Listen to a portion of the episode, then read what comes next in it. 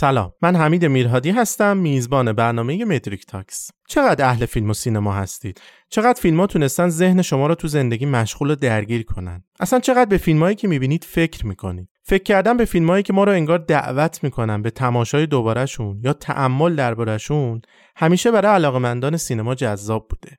اینکه با تموم شدن یه فیلم انگار تازه تو دنیای ما شروع میشه و شاید حتی تا آخر زندگی هم با همون باشه. بشه مثل یه دوست قدیمی که گهگاهی هم با هم حرف بزنیم. اصلا چجوری میشه با فیلم ها حرف زد؟ چطوری میشه بیشتر از اون دنیای تور در توی فیلم ها سر در آورد؟ گاهی هم باید از خود سینما فراتر بریم و از دانشهای دیگه استفاده کنیم برای فهم بیشتر سینما. برای اینکه سینما رو توی زمینه بین رشته‌ای درک کنیم.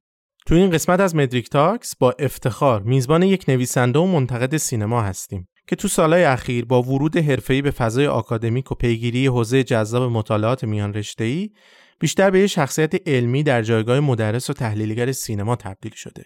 دکتر رامتین شهبازی مهمان و سخنران قسمت 37 مدریک تاکسه که قراره درباره اهمیت همین نوع نگاه بین رشته‌ای به سینما برامون صحبت کنه. شما رو دعوت می‌کنم به شنیدن این قسمت و سفر به دنیای رامتین شهبازی. بحث مطالعات میان رشته‌ای فیلم یا مطالعات میان رشته‌ای سینما یکی از بحث‌های پرمناقشه امروز در حوزه مطالعات سینماییه. البته این مناقشه که خدمتتون عرض می‌کنم بیشتر در بیرون فضای دانشگاهی. درون فضای دانشگاهی یک مسئله حل شده است که در تمام دنیا هم داره انجام میشه این مطالعات و در حقیقت کارا پیش میره. ولی بیرون از فضای دانشگاهی خیلی از دوستان معتقدن که مطالعات میان به چه درد سینما می‌خوره. کجا موجب گسترش سینما میشه؟ البته پاسخ داره همه اینا ولی خب بعضی وقتا دوستان ما خیلی تمایلی به گوش کردن به این پاسخ ندارن.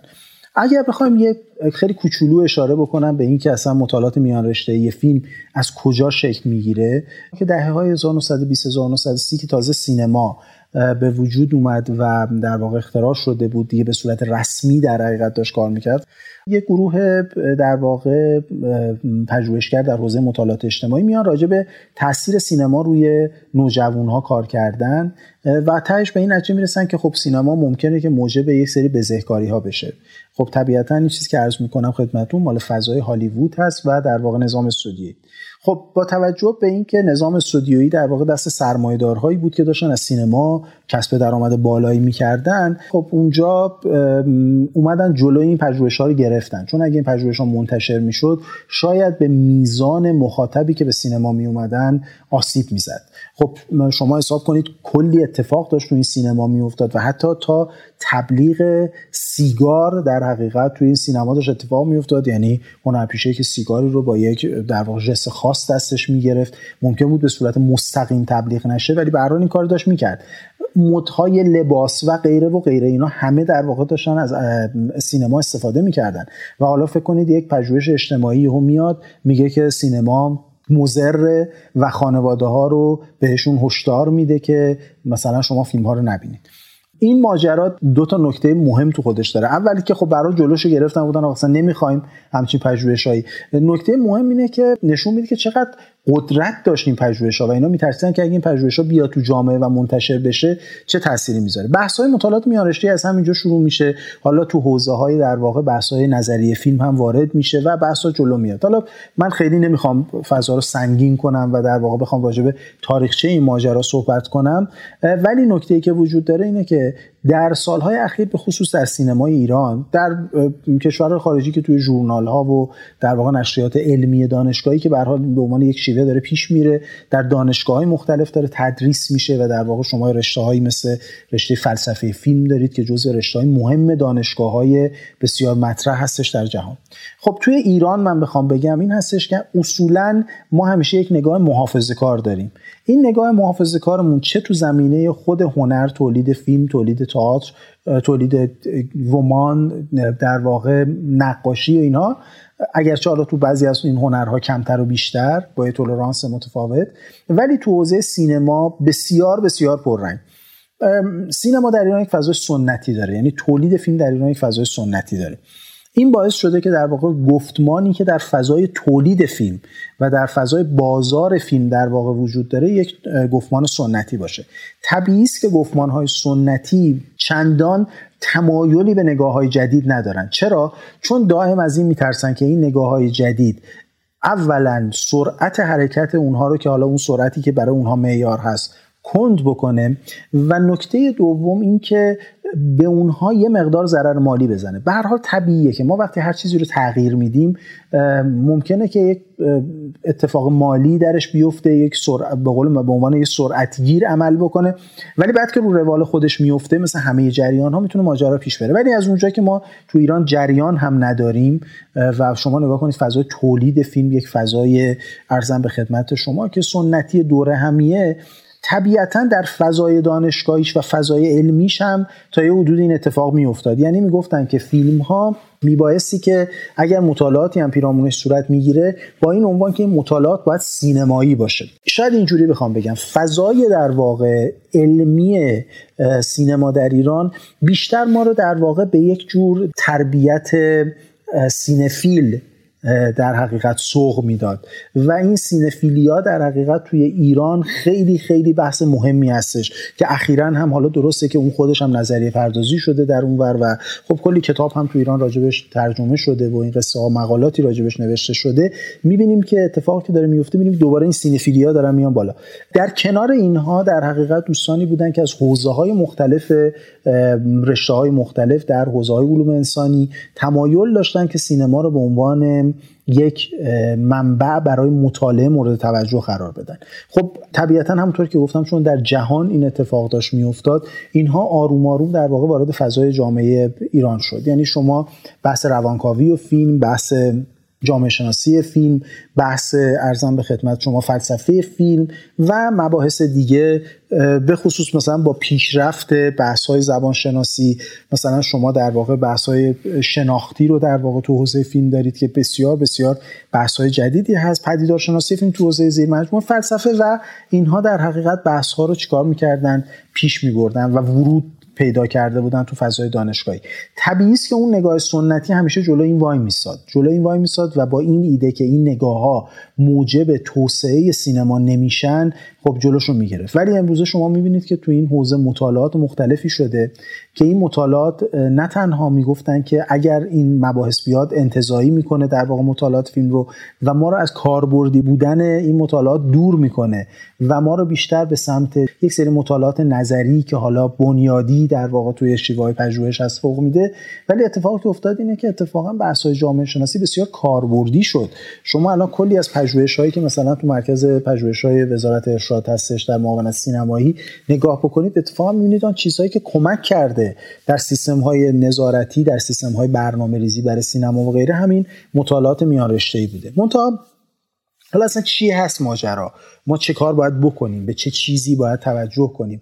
و واقعا این سوال که مطالعات میان رشته ای چگونه موجب در واقع توسعه سینما میشه یه نکاتی رو عرض می‌کنم خدمتتون. ببینید ما وقتی که راجع به مباحث میان رشته در واقع در سینما داریم صحبت می‌کنیم بحثمون این هستش که داریم در حقیقت سینما رو به عنوان یک کور به عنوان یک مرکز به عنوان یک هسته در نظر می‌گیریم و از آن سو دانشهای دیگری رو در واقع چیکار می‌کنیم؟ دعوت می‌کنیم به خاطر اینکه بیان تو سینما و در خواندن فیلم ها به ما کمک کنن. خب ما باید اینجا تکلیف دو تا واژه رو با هم دیگه مشخص بکنیم. یکی واژه فیلم هست یکی واژه سینما هست. واژه فیلم در واقع رابرت سم توی یکی از کتابهاش اشاره می‌کنه. البته او هم نقل قولی می‌کنه که من الان منبع نقل قول اول رو فراموش کردم. رابرت سم میگه تفاوت هست بین در واقع filmic effect و در واقع cinematic effect. filmic effect در واقع آن اتفاقی که درون خود فیلم میفته درون یک فیلم سینمایی که شما دارید می‌بینید و درون اون فیلم اتفاقاتی میفته که اون اتفاقات روی شما تاثیراتی می‌ذاره و شما میرید شروع می‌کنید اون رو بررسی کردن. ولی وقتی که راجع به cinematic effect صحبت می‌کنیم ما و وقتی که داریم راجع به سینما صحبت می‌کنیم خب سینما اتفاقی که درش میفته این هستش که سینما دیگه فقط محدود به اون فیلمی که شما روی پرده دارید می‌بینید نیست.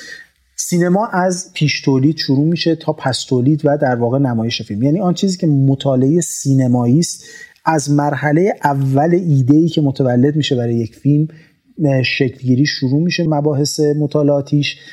اینکه فیلم ها در واقع تو شرکت ها تو کمپانی ها چگونه مطرح میشن چگونه توسعه پیدا می‌کنن گروه های فیلم نویسی چجوری این فیلم ها رو می‌نویسن سیستم های استودیویی چجوری بازیگر انتخاب می‌کنن و و و و و تا تولید فیلم فیلم آماده میشه فضای نقدش چی است و غیره و اینا تا اکران بعد اقتصاد فیلم و غیره تا دیگه یک فیلم تموم میشه تا یک فیلم دیگه در واقع متولد بشه. این در واقع سینماتیک افکتی که بسیار بسیار حوزه گسترده است. بعد باز می‌بینید شما وقتی که می‌خواید راجع به پخش ها صحبت کنید راجع به marketing فیلم ها وارد حوزه اقتصاد سینما میشید که این خودش خیلی بحث مهمیه. و شما فکر کنید اگر در یک مبحث میان رشته‌ای مثل اقتصاد سینما ما نداشته باشیم قوانین نظریه ها و در واقع مطالعاتی رو که کمک بکنن به بسط و گسترش اکران فیلم ها چه اتفاقی میفته خب طبیعتا بازار فیلم ها بعد از یه مدتی از بین میره چون به حال بازارهای اقتصادی نیاز به چی دارن؟ نیاز به باززایی دارن نیاز به تازه شدن دارن نیاز به نو شدن دارن و اینها برای در پرتو مطالعات میاد. یعنی ما هیچ چیزی از درون خودش که یهو نمیاد در واقع اتفاق بیفته. پس ببینیم اینجاست که میگیم مطالعات میان رشته ای کجا می‌تونه به توسعه سینما کمک کنه؟ همینجا هستش. یه ایراد دیگری که در حوزه مطالعات سینمایی معمولا به مطالعات میان رشته در سینما ایرادی رو که مطرح می‌کنن منتقدانش این هستش که مطالعات میان رشته میاد و فیلم ها رو مصرف می‌کنه. یعنی که من می‌خوام بیام بنابر یک چارچوب نظری راجع به یک فیلمی صحبت بکنم. اون فیلم رو ارزم به خدمت شما که مورد مطالعه قرار میدم و بدون اینکه به ارزش های اون فیلم بپردازم میام چیکار می‌کنم؟ اون فیلم رو بنابر اون چارچوب نظری که خودم دارم مطرح می‌کنم. حالا یه نتیجه می‌گیرم یه مقاله تولید میشه اینا و فیلم کنار میره. این رو معتقدن که فضایی است که داره در واقع فیلم ها رو تقلیل میده. یعنی یک عامل تقلیل دهنده فیلمه. اینجاست که معتقدن آن مبحث مثلا علوم انسانی جامعه شناسی فلسفه یا هر چیز دیگری اون میاد و کجا قرار می‌گیره؟ اون میاد و در یک فضایی بالاتر از فضای سینمایی قرار می‌گیره. خب این نگاه نگاه درستی نیست به خاطر اینکه ما در تمام دنیا باب هست که در واقع برای علوم مختلف از کیس استادی استفاده می‌کنیم و در واقع این موردهای مطالعاتی یا در واقع نمونه های مطالعاتی. وقتی که از این نمونه های مطالعاتی استفاده میشه اتفاقا این کمک می‌کنه که ما چگونه بیشتر بتونیم چیکار کنیم بتونیم این فیلم ها رو بشناسیم مباحثش رو در نظر بگیریم و در واقع بحثاش رو پیش ببریم. بنابراین اصرار بر اینکه مطالعات میان رشته برای ما کارآمد نیست من الان سعی کردم با یک دو سه دلیل خدمت شما عرض کنم که این اتفاق نمیفته و اتفاقا بحث های مطالعات فیلم به ما کمک می‌کنه که اینها رو گسترش بدیم. توی خود در واقع حوزه مطالعات سینمایی در جهان حتی جریانی که شاید نمی‌خوام بگم دانشگاهی نیست ولی چون ژورنالیستی که قطعا نیست. ولی شما مثلا یک آدمی رو دارید در واقع به نام دیوید بوردول. شما می‌بینید که دیوید بوردول چگونه داره در طول این سالهایی که تدریس می‌کنه پژوهش می‌کنه در حوزه سینما. چقدر داره تلاش می‌کنه که در واقع بحث‌های سینما رو گسترش بده. جالبه ما بوردول رو به عنوان یک در واقع نظری پرداز نوفرمالیست می‌شناسیم دیگه. همپایه در واقع همفکران و همکارانش مثل نوئل کرول و دیگران. ولی اتفاقا وقتی که همین آقای بوردول میاد وارد حوزه شناختی میشه و در واقع مباحث شناختی رو در سینما مطرح می‌کنه اتفاقا ما داریم می‌بینیم که چقدر نزدیک میشه به فلسفه چقدر نزدیک میشه به روانکاوی البته که بوردول مثل باز یکی دیگه از همفکرانش و در واقع هم هم فکرانش که میگم هم پژوهانش در واقع. امیدوارم واژه واژه درستی باشه. مثل مثلا گریگوری کوری. ببین مثلا گریگوری کوری هم میاد راجع به شناختی صحبت می‌کنه ولی او در واقع خود سویه روانکاوانه داره. بوردول در واقع سویه های در حقیقت فلسفی بیشتری داره. خب می‌بینیم که اتفاقا همون نوفرمالیسته که یک دو نگاه نوفرمالیستی که ما میگیم در یک دوره ای به نظر میومد که فقط خود سینما رو نشانه رفته ولی بعدا می‌بینیم که چگونه فاصله می‌گیره و نیاز به این پیدا می‌کنه که از مباحث دیگری در واقع تو حوزه علوم دیگه کمک بگیره به خاطر اینکه بتونه خودش رو پیش ببره. توی همه این سالها ما مقالات زیادی خوندیم یعنی راجع به اینکه برگمان مثلا فیلمهاش چی میگن؟ تارکوفسکی فیلمهاش چی میگن؟ نه فقط در واقع این جنس سینمای اروپایی از اونور هیچکاک فیلماش چی داره میگه؟ آیا مارتین اسکورسیزی چی داره میگه فیلماش خیلی از این فیلم ها خوندنش با زبان سینما شاید یک بار تموم بشه. یعنی من وقتی که فیلم مثلا راننده تاکسی مارتین اسکورسیزی رو می‌بینم با یک بار دیدنش خب دیگه اون المان های سینماییش دستم میاد توجیهش می‌کنم توصیف می‌کنم میره و شما حساب کنید که سینما هم در حال شدنه در حال پیشرفته. همین مقوله دیجیتال شدن سینما. ببینید چه اتفاقات توش افتاد. پس اتفاقا اون مطالعات فیلمیک می‌تونه بحث فیلم رو تموم بکنه. حالا ممکنه نسل های مختلفی و بخوان آشنا بشن با سینما اونو مرور کنن. اما اون چیزی که باعث میشه که واقعا یک فیلم درجا نزنه و بعد از مطالعات فیلمیکی که روش انجام میشه گسترش پیدا کنه هم های میان رشته ای یعنی شما فکر کنید من میام یه بار فیلم راننده تاکسی رو از منظر جامعه شناسی نگاه می‌کنم. یه بار میام از منظر فلسفی نگاه می‌کنم. یه بار از منظر روانکاوی. و اینکه هر دفعه دارم میگم یه بار نگاه می‌کنم اینجوری به قول معروف تیک لوک نیست که مثلا من یه نگاه بهش بندازم و برم. نه دارم روش پژوهش می‌کنم. ممکنه که من عمرم رو بذارم و فقط از منظر جامعه شناسی سینما یا فقط از منظر مطالعات فلسفی سینما مثلا فیلم راننده تاکسی یا هر کدوم از این فیلم ها رو نگاه کنم. ولی نکته که وجود داره اینه که اینها می‌تونه توسط افراد مختلف تشدید بشه. چرا؟ به خاطر اینکه اون علوم هم دارن گسترش پیدا می‌کنن. آیا جامعه شناسی که ما امروز ازش صحبت می‌کنیم همون جامعه شناسی ابتدای قرن 20 و قرن 19 آیا نگاههایی که ما در فلسفه داریم همون نگاهایی که در ابتدای قرن 20 هست؟ نه. خیلی متفاوته. قرن 18 هم 19 هم شما در واقع فیلسوفای بزرگی رو داشتید تو قرن 18 و 19 مثل کانت و هگل که دیگه انگار آدم فکر می‌کنه بعد از اونها دیگه اصلا فیلسوفی نمیاد. ولی می‌بینید که این اتفاق افتاده الان خود نگاه پس ساختگرایانه نگاه پس مدرنیستی می‌بینید که چه تأثیری تو حوزه هنر داره می‌سازه. نه فقط در حوزه مطالعات هنر. ما می‌بینیم که حتی در حوزه تولید اثر هنری هم اینا تاثیر می‌ذارن. باز به یک نکته دیگه می‌خوام اشاره کنم. ببینید ما یه وقتی هستش که یک فیلم سینمایی رو می‌بینیم و میگیم که حالا مثلا ما این فیلم رو می‌بینیم از منظر X یا Y رو شروع می‌کنیم تحلیل کردن. ولی یه نکته ای رو من خدمتتون بگم. امروزه بعضی از فیلم های سینمایی وجود دارن که خودشون رسالن. اصولا دیگه ما امروز رساله نمی نویسیم یا کمتر می نه که بگم اصلا نمی نویسیم که حرف درستی نیست.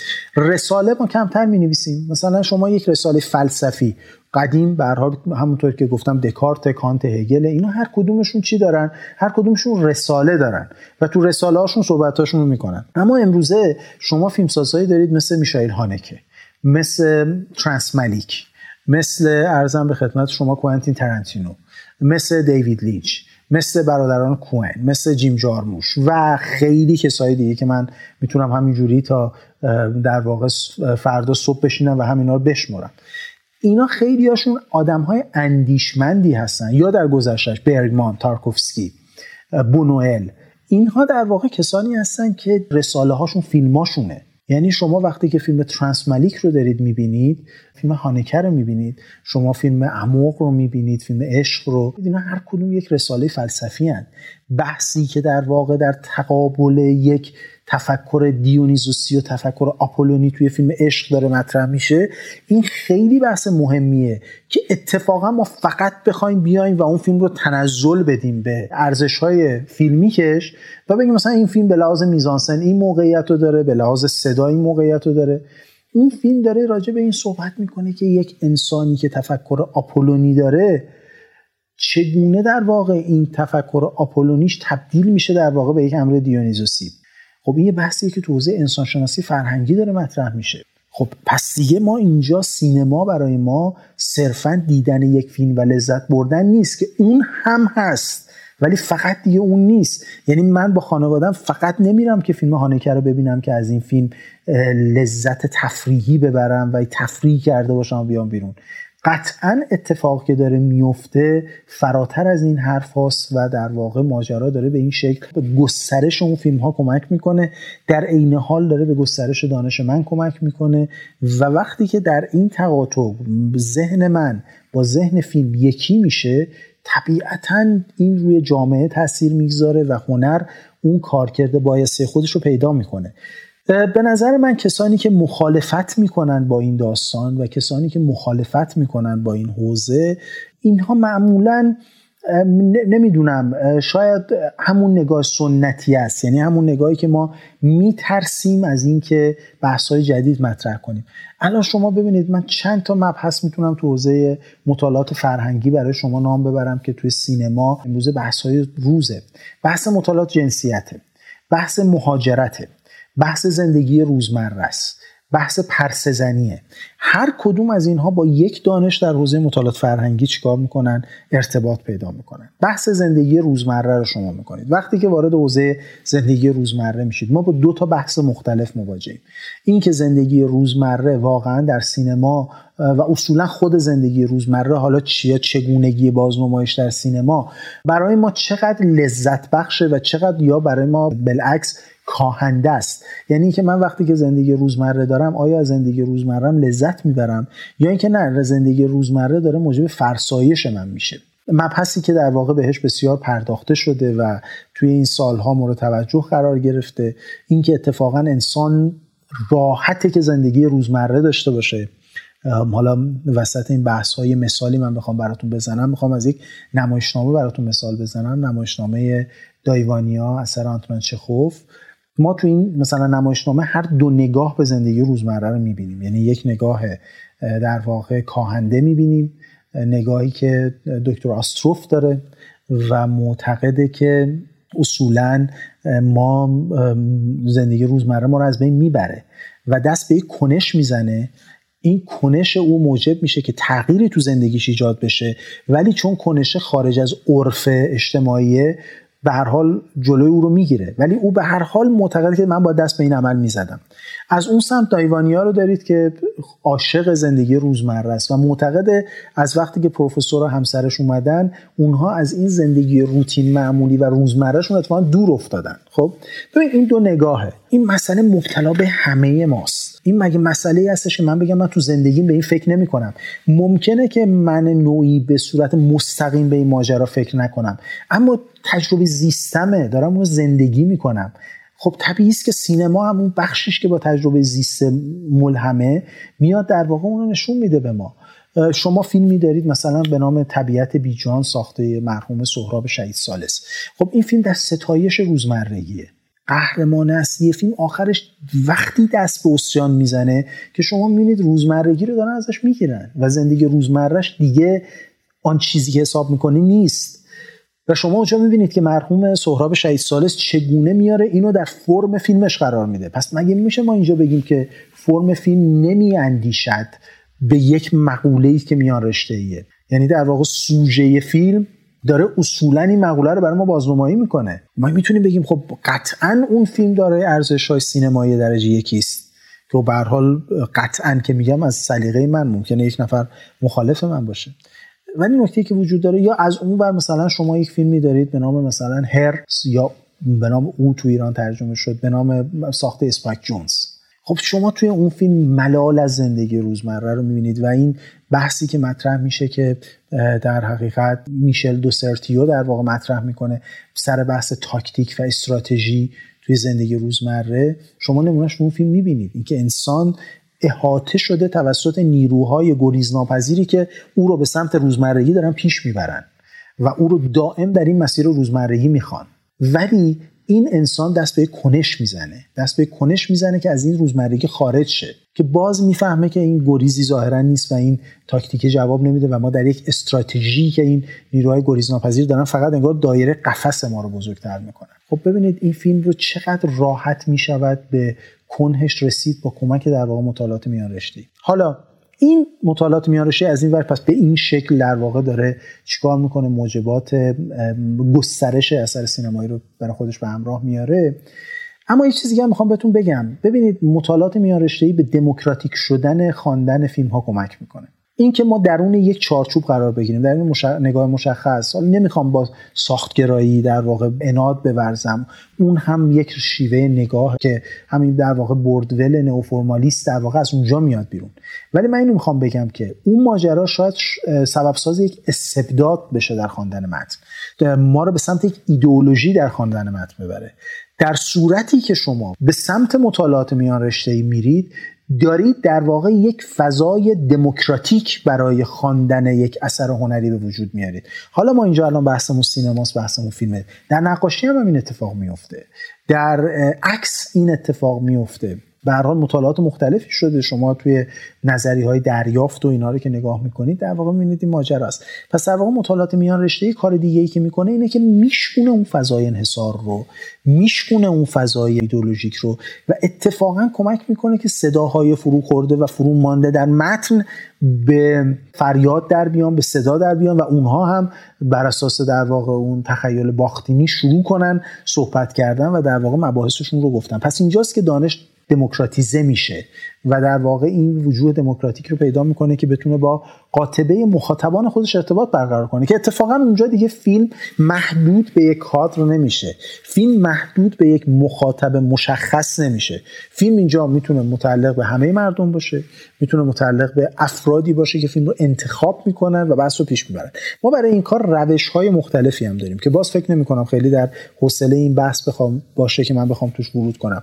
ولی مثلا یه نمونه میگم. مثلا کاری که رولان بارت پیشنهاد می‌کنه توی بحث روایت شناسیش اینکه به شما کمک می‌کنه که چگونه اجزای فیلم رو تقسیم بکنید که هم از خواندن اون اجزای فیلم بتونید روایت فیلم رو بفهمید و در واقع با فیلم ارتباط برقرار کنید. همین که از سمت دیگر در واقع شما به شما کمک کنه که عناصر نمایه شده در واقع در فیلم ها رو پیدا کنید و اونا رو کنار هم دیگه بچینید و به مدد اون بتونید به مفاهیمی پی ببرید که در واقع یک سری گرامرهای عمقی و در واقع گرامرهای عمیقی که در یک فیلم در واقع وجود داره. نه فقط گرامر سطحی که من بیام بگم این کلوزاپ اینجا منظورش این بود این مدیوم شات این بود این تقطیعی که به وجود اومد این بود و چه.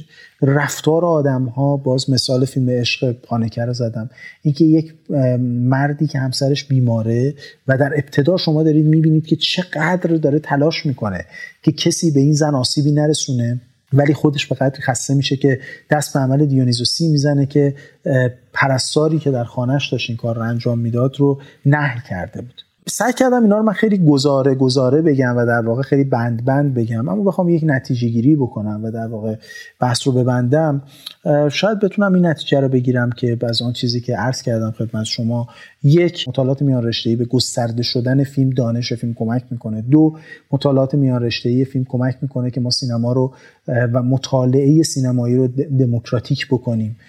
دموکراسی رو میاره در واقع در مطالعات هنری.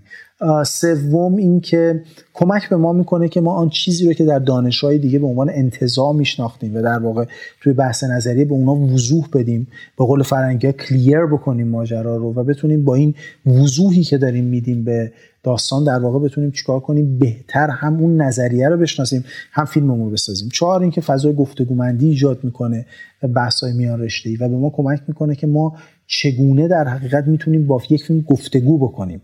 چون دیگه فقط من اینجا توسط فیلم استیزاه نمیشم. من نمیام در سالن سینما بشینم چشم بدوزم به یک پرده که ببینم اون فیلم و اون پرده با من چه می‌کنن. نه من سریع خودم وارد عمل میشم دست فیلم رو رو می‌کنم و باعث میشم که اون ایدولوژی که در حقیقت توی فیلم احتمالا وجود داشته از بین بره.